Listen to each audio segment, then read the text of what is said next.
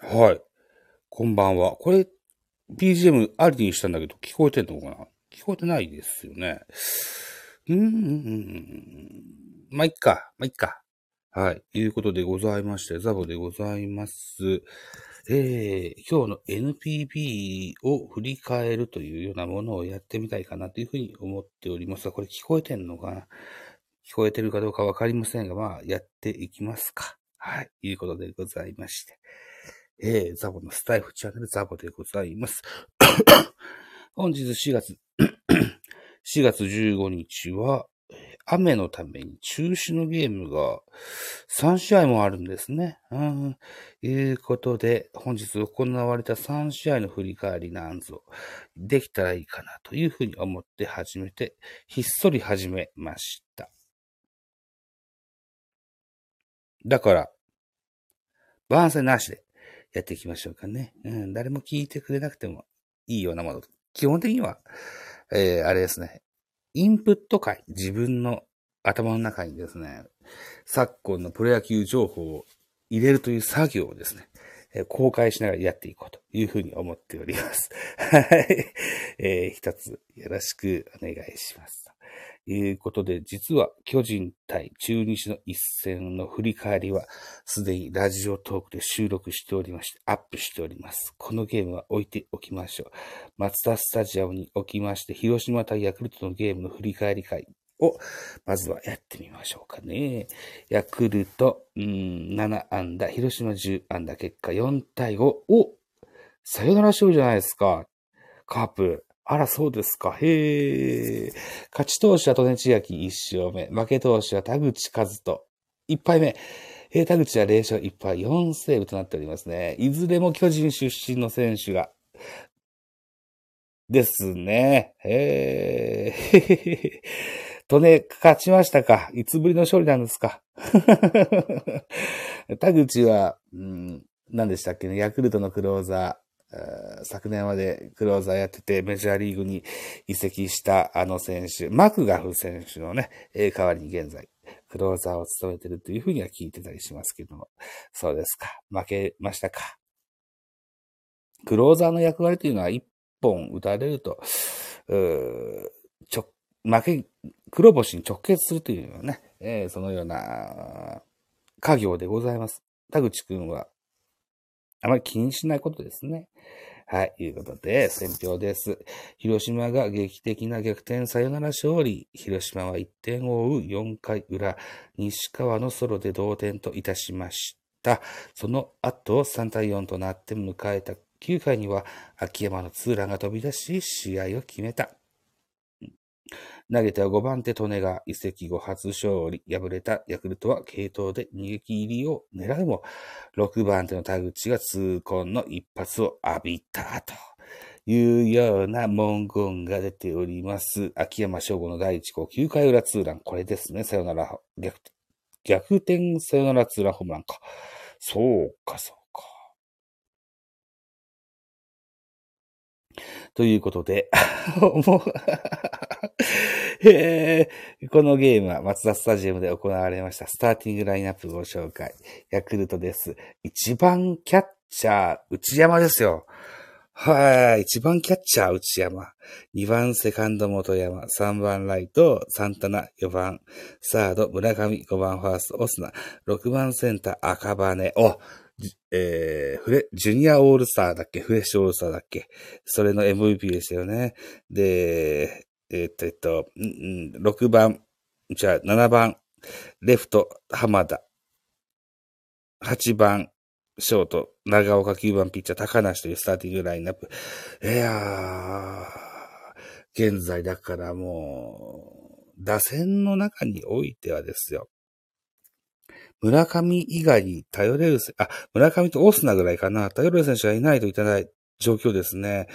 えー、内山が1割1分4厘、元山1割2分5厘、サンタナ1割7分9厘、それから村上2割、オスナ3割4厘、あとは赤羽は0割、浜田1割9分5厘、中岡1割2分2厘と、すべからく停滞してますね。へえ、そうなんだ。山田哲人がおりません。塩見もおりません。中村雄平はどうしたんですか？出てませんね。うーん。このような布陣でございますが、7安打放っております。サンタナ4打数2安打、オスナ4打数3安打1打点、名護が3打数1安打1投、1打点1盗塁、それから高梨2打数1安打、代打青木が1打点。してますね。うーん。そうですか。かつては野戦病院と言われたヤクルトスワローズ。その昔の印象のものが出てきたのでしょうかね。対して広島のスターティングラインナップ。1番セカンド菊池、2番ライト大森、3番センター秋山、4番ファーストマークブルーム、5番レフト西川龍馬、えー、6番サードデビッドソン、7番キャッチャー坂倉、えー、8番ショート田中康介、9番ピッチャー特攻だというスターティングラインナップ。えーとき、広島は10安打してますね。菊池が5打数2安打1打点。秋山5打数3安打。1本塁打2打点。マクブーム4打数1安打。西川4打数2安打。1本塁打1打点。坂倉4打数1安打。中康介3打数1安打。そんなもんでしょうかね。ですね。うん。はい。盗塁は、広島、ヤクルト、ヤクルトは長岡選手は盗塁1個決めてますね。広島は盗塁ございませんでした。系統を見てみましょう。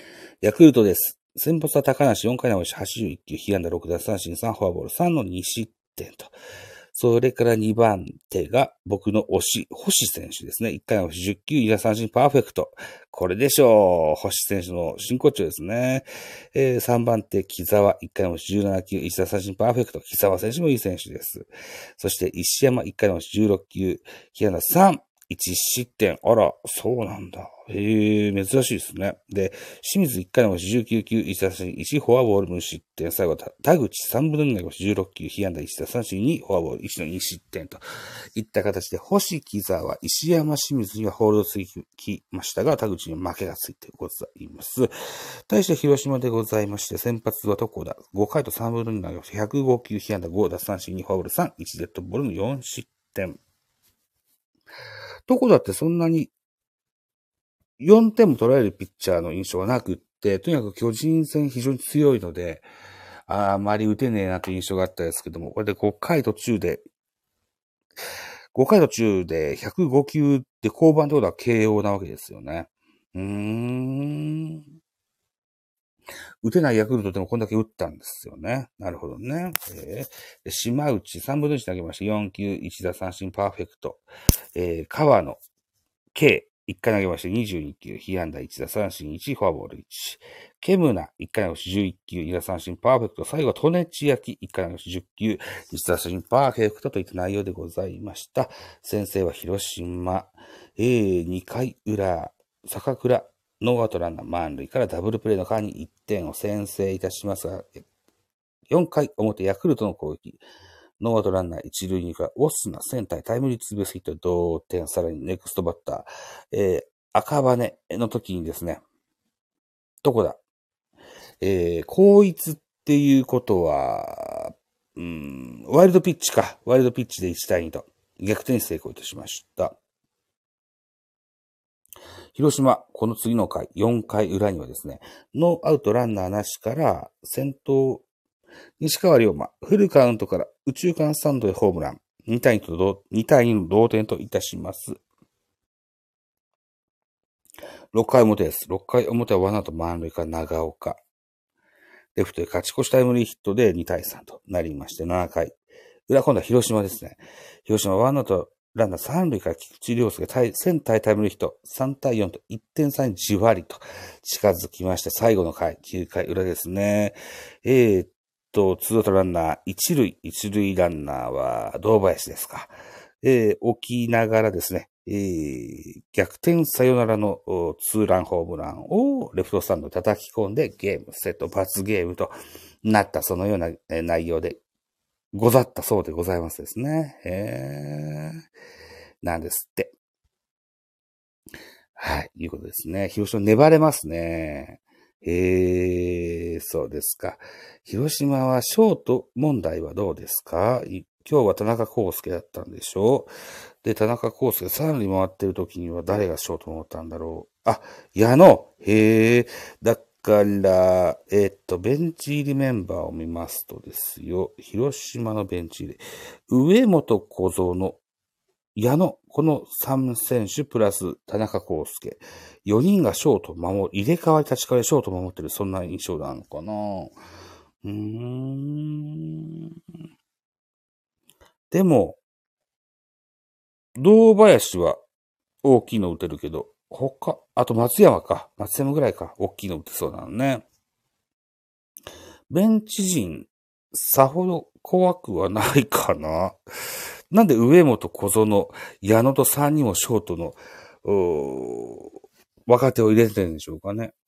違うタイプ入れたらいいのにね。林だとか、うん、えー、末金だとか、中村健人だとか、このあたりが全然一軍の枠に入ってないんですね。うーん。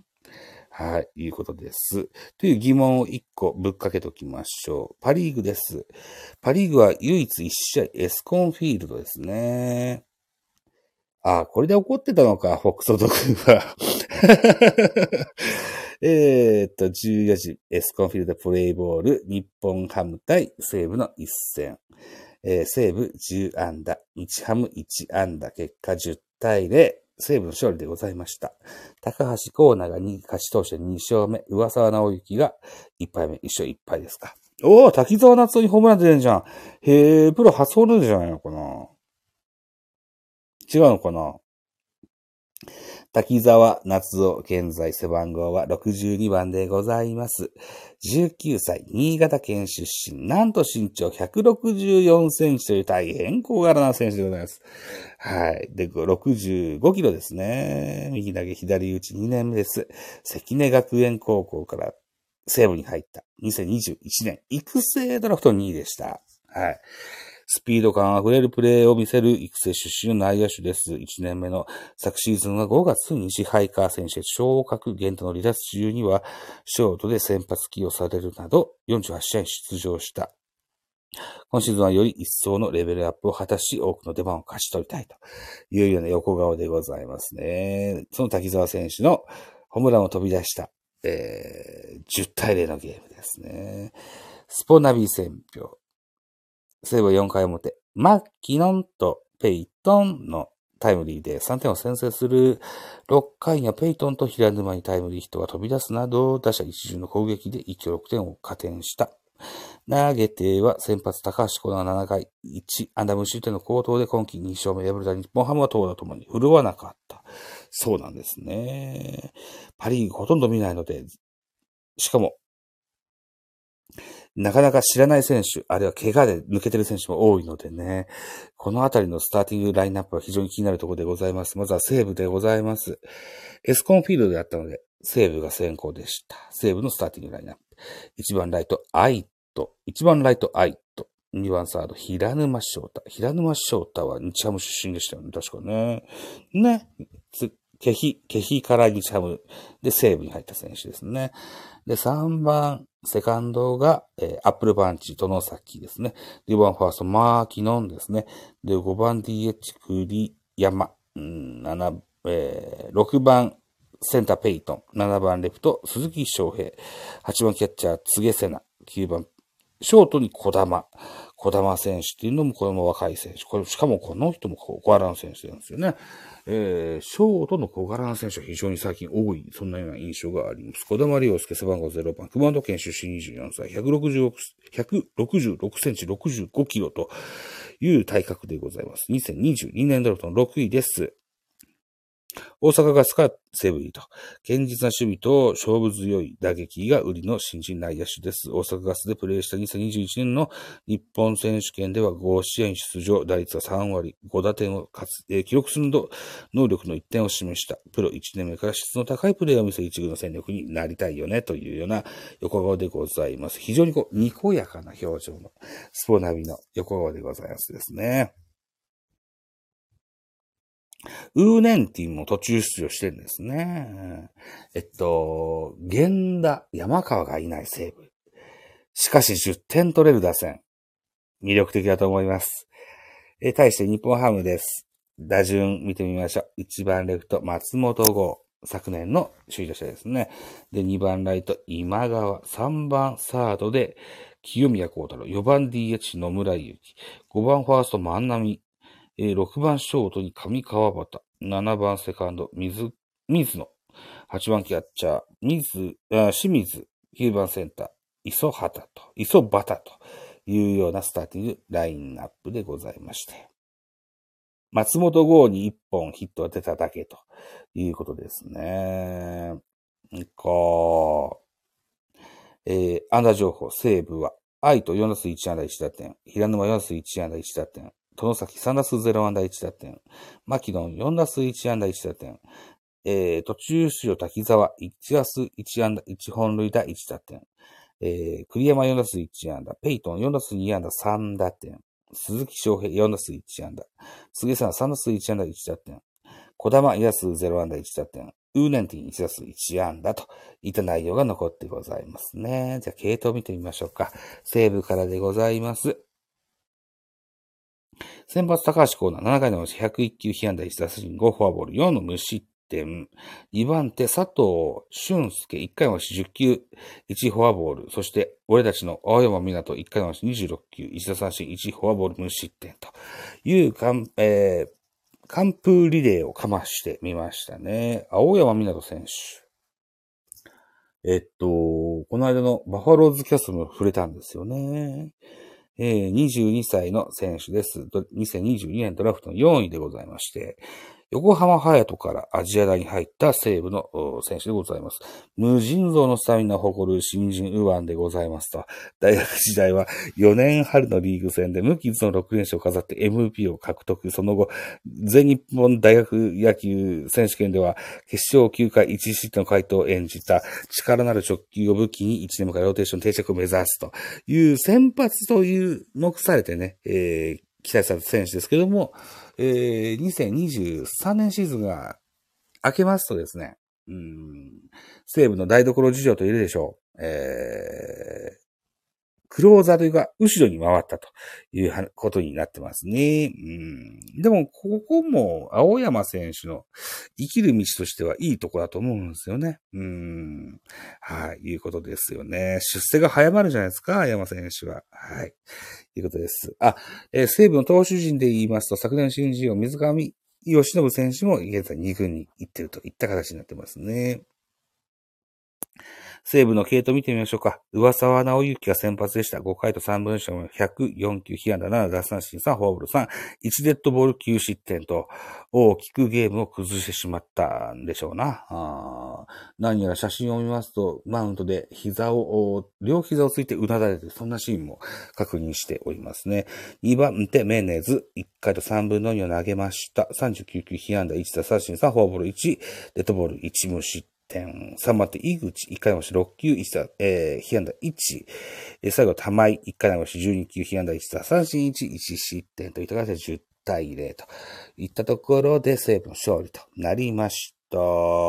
えー、このゲー、今日のゲーム、触れなかったバンテリンドームにおきまして行われました。中日した巨人は6対2、巨人の勝利といった形で、巨人の連敗は3でストップでございます。じゃあせっかくいい機会なんで、星取り表なんて見てみますか。うん。順位表か。順位表見てみますか。あ、えー、セリーグ、上からですよ。1位阪神、2位ヤクルト、3位広島。4位 DNA、5位巨人、6位中日と、えー、巨人は、1日で単独再開を脱出といった話になりましたか？へえ、そうですか、そうですか。1位、阪神が4勝、7勝4敗1分けで、単独1位ですね。それを追うヤクルトは7勝5敗1分けで0.5差ですね。ヤクルトは打線を鑑みると今後はここまで勝てないんじゃなかろうかというのは推察がされますね。えー、それから、広島7勝5敗、0分けで、えー、ほぼ0ゲーム差で2位につけてます。うん。広島ね。はい。抜けそうだよ。DNA、6勝5敗。えー、広島の差が0.5。あ、そうですか。で、巨人5勝9敗、2.5差。うん。まあ、春先はこんなもんで、まくれそうですよね。で、中日4勝8敗といった内容でございます。パリーグ見てみましょう。1位がソフトバンク、8勝3敗で1位です。2位がロッテ、7勝5敗で1.5差で2位ですね。で、3位が西武7勝6敗で0.5差で3位。えー、4位、オリックス6勝6敗、えー、勝率5割で0.5差で4位。楽天4勝7敗で1.5差で5位。日本ハムファイターズ4勝9敗で1ゲーム差で6位といった形になっております。えー、楽天は昨日金曜日のゲームで勝ちましてね。ほぼほぼ1年間、金曜日勝てなかったんですって。これが解消されましたよというようなお話を聞いてございます。はい。ということでね、えー、今日のゲーム、軽く振り返ってみました。基本的にはザボの、インプット収録会と、えー、野球知識を植え込む、そのような作業をさせてもらったというような内容だと思っていただけたらというふうに思います。えー、なんでしょうね。ざっと何ニュース的なものを見てみますか。メジャーは置いときましょう。うん、メジャーあんま知らないからね。ソフトバンク、無失点系統中藤井、次戦は22戦、ロッテ戦。えー、っと、それから劇的秋ましょう。さよなら弾でヤクルト2連勝。うん。清宮恩師に元気な姿を披露。次回は勝利を。うん。えー、中日、誹謗中傷の言動に対して呼びかけ、ファンの皆様にお願いです。あセリーグのね、誹謗中傷の歌はね、中日もそう、阪神もそう、どこでも歌われることですけどね、巨人ファンにしたら、そこまで気をつけて あの、気にしてないですけどね 気にするファンの方もいらっしゃるんでしょうがね。えー、これ触ってみましょうか。中日スポーツです。中日は15日、ファン系ホームページや SNS で応援についてお願いした。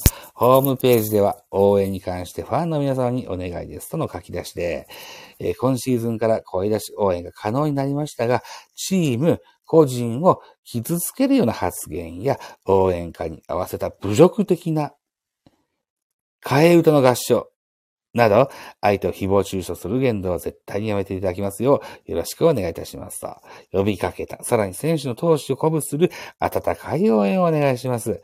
皆様のご理解ご協力、お願いしますと。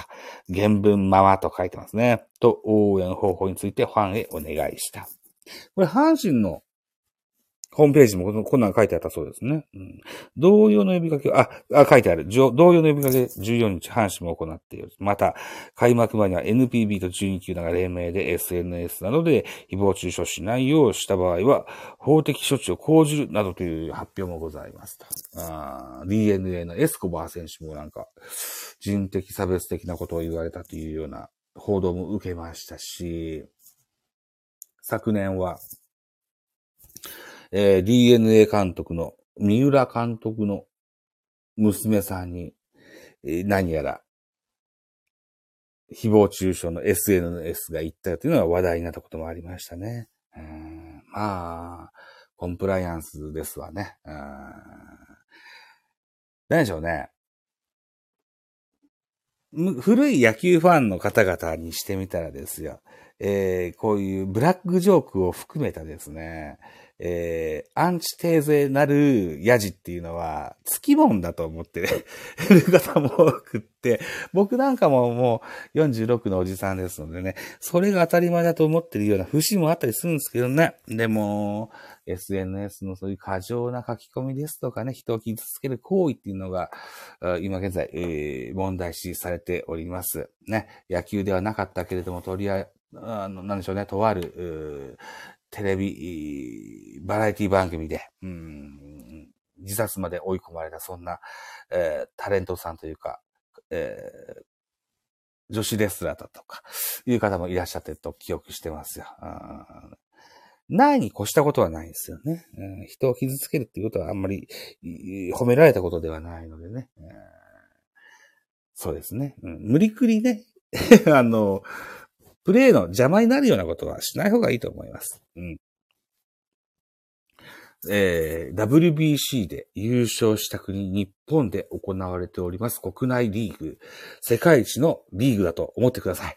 えー、その、リーグで活躍している選手の方々を応援する我々も、うん、世界一の野球ファンだと思って、ね、えー、野球を応援するのが一番楽しいんじゃないでしょうかと。最後はコラム的に締めてみましたが、とりあえず、えー、4月15日土曜日の野球の振り返りなんていうことをしてみました。